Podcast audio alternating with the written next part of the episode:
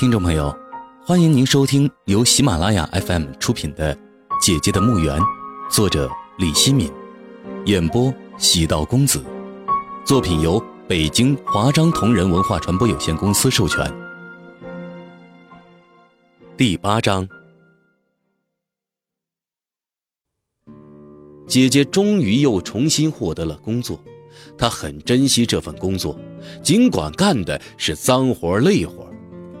每天，他都比其他员工早两个小时到店里拖地、擦桌子、摆台，还给二楼窗台上点缀餐厅景致的小盆植物浇水。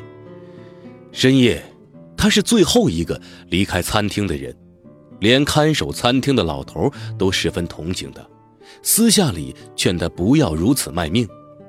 姐姐在餐厅里很少说话。他认为干好自己分内的事就行了，其他事情他不太在意。别看这餐厅不大，连老板娘在内也就十多号人，但里面也充满了各种矛盾。只要有人的地方，就会有争斗。姐姐在餐厅干了不几天，有些服务员就开始说她的闲话。不久，服务员中就流传着关于姐姐的谣言。哎呀！李婉柔以前是做鸡的，经常陪客人来孔雀餐厅吃饭。老一些的服务员还看到过她和嫖客打情骂俏呢。哎呀，那样子又骚又浪。现在她得了脏病，没有人要了，就来餐厅做洗碗工。大家可要小心，不要传染上脏病了。对于谣言，姐姐听在耳里，心里有气，但是没有发作出来。她想，忍忍就过去了。他们不可能没完没了的说，等他们说的自己都没有兴趣了，自然就懒得说了。姐姐和他们格格不入。一天下午，姐姐在清理餐厅，服务员们在休息，他们在小声谈论着什么，不时爆出幸灾乐祸的笑声。姐姐没有理会他们，继续干活。那个叫小美的服务员和迎宾朱亚说的最起劲了。姐姐知道朱亚为什么要这样对自己。就在她来上班的第二天，朱亚把她拉到一个角落，对她说：“李婉容，你晓得吧？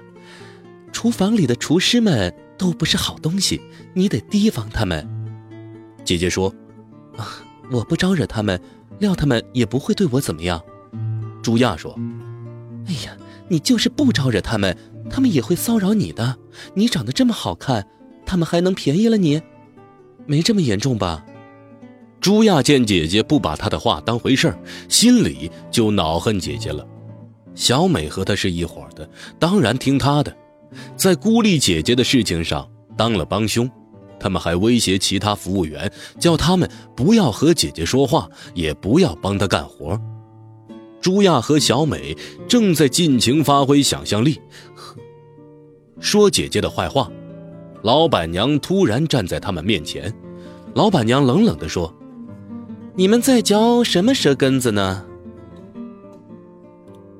我们没嚼谁的舌根子，在讲笑话呢。”“别以为我不晓得你们在说什么，我警告你们，少说些昧良心的话。”老板娘走后，朱亚说：“哼，一定是那婊子在老板娘那里告了我们的黑状。”小美说：“我去教训教训他。”算了算了，我会让他死得很难看的。一个深夜，大家都走了，还剩姐姐一个人在洗碗。看守餐厅的老头走过来说：“小李啊，哎呀，随便洗洗好了，赶紧回家睡觉吧。你这样太辛苦了。”姐姐说：“吃饭可以随便，饿不死就行了。”这碗可是要洗干净，不然客人用了不卫生的碗筷要得病的。哎，好姑娘，好心会有好报的。我也想偷懒，可是将心比心，我拿了这份工资，就要做好这份活。客人花了钱，不光吃到可口的饭菜，还要得到卫生安全的保障。老头叹了口气：“哎呀，大家都像你这样想。”就好喽。说完，他到楼上去了。姐姐洗完碗，伸了伸僵硬的腰，然后再拿起提包和老头告别，走出了餐厅的门。街上行人稀少，十分冷清。他看到不远处的一棵梧桐树下，一个男人在抽烟，神情诡秘的样子。走近前，他才发现是张大厨，他的光头上戴着一顶鸭舌帽。姐姐如果不知道他身份的话，也许会认为是上个世纪三十年代的特务穿越到了现在。姐姐想起了朱亚说过的那些话，心里有了警惕。她没有理会张大厨，从他旁边径直走了过去。张大厨扔掉手中的烟头，说：“李万荣，你先别走，呃，我有话和你说。”姐姐停住了脚步，回过身。冷漠地说：“有什么话？”张大厨走近他，在离姐姐两步远的地方站住，说：“你是不是得罪了朱亚呀？”“我没有得罪任何人。”张大厨笑了笑说：“嘿嘿，你没有得罪他，可他认为你得罪了他呀。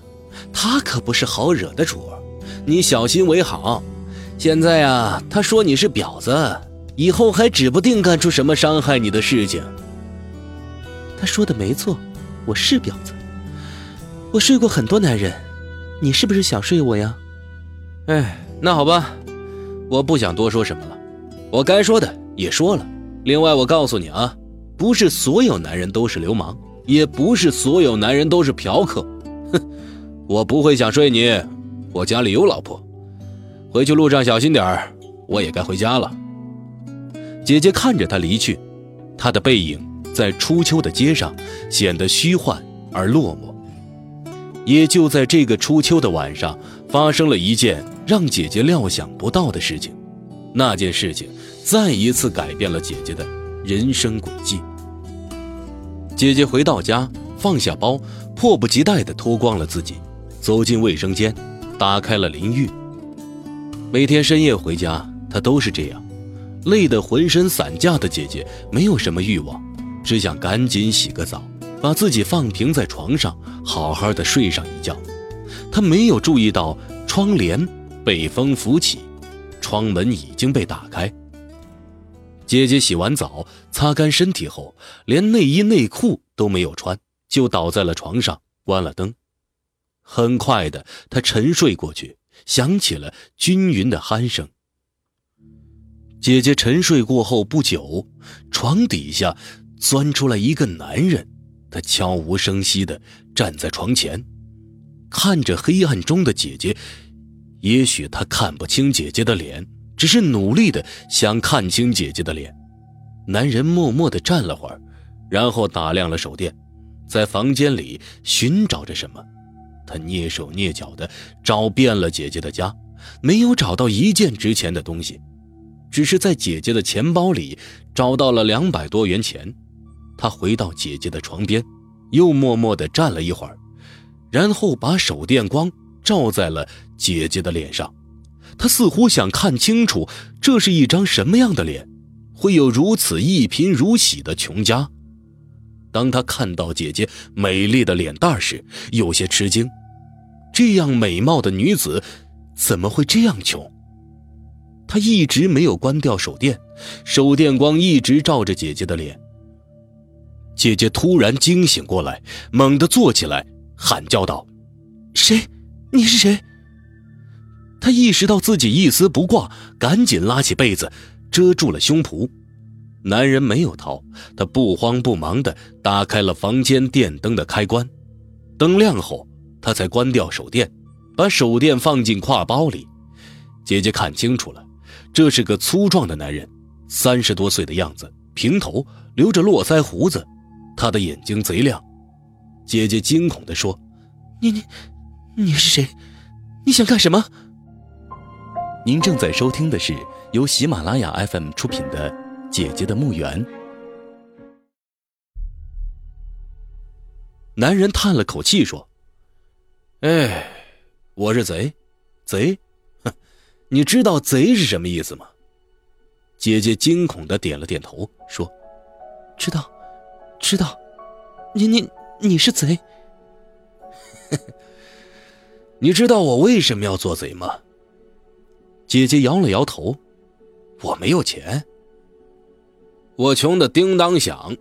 我妈妈躺在医院的病床上，没有钱开刀动手术，所以我就变成了贼，就要来偷东西，啊偷钱呢，救我妈妈的命。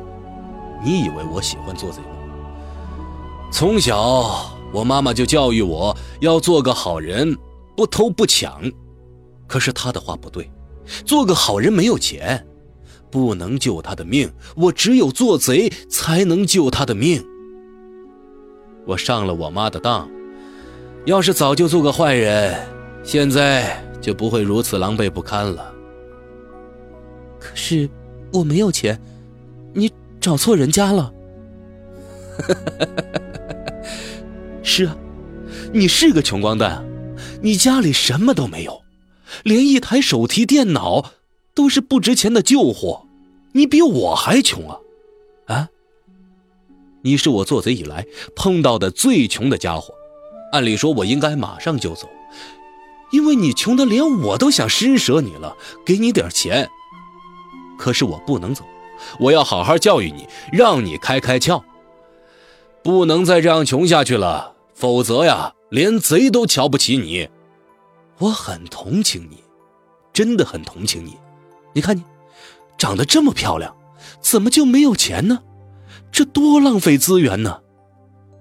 我很心痛啊！我要是像你一样是个漂亮的女人，我一定会让自己过上幸福的生活，住着别墅，养着名贵的小狗，和一帮贵妇搓搓麻将啊，逛逛街啊，买点奢侈品。我没有你这么好的资本呢。女人漂亮就是最大的资本，什么都可以用美貌换来。你完全可以钓一个金龟婿。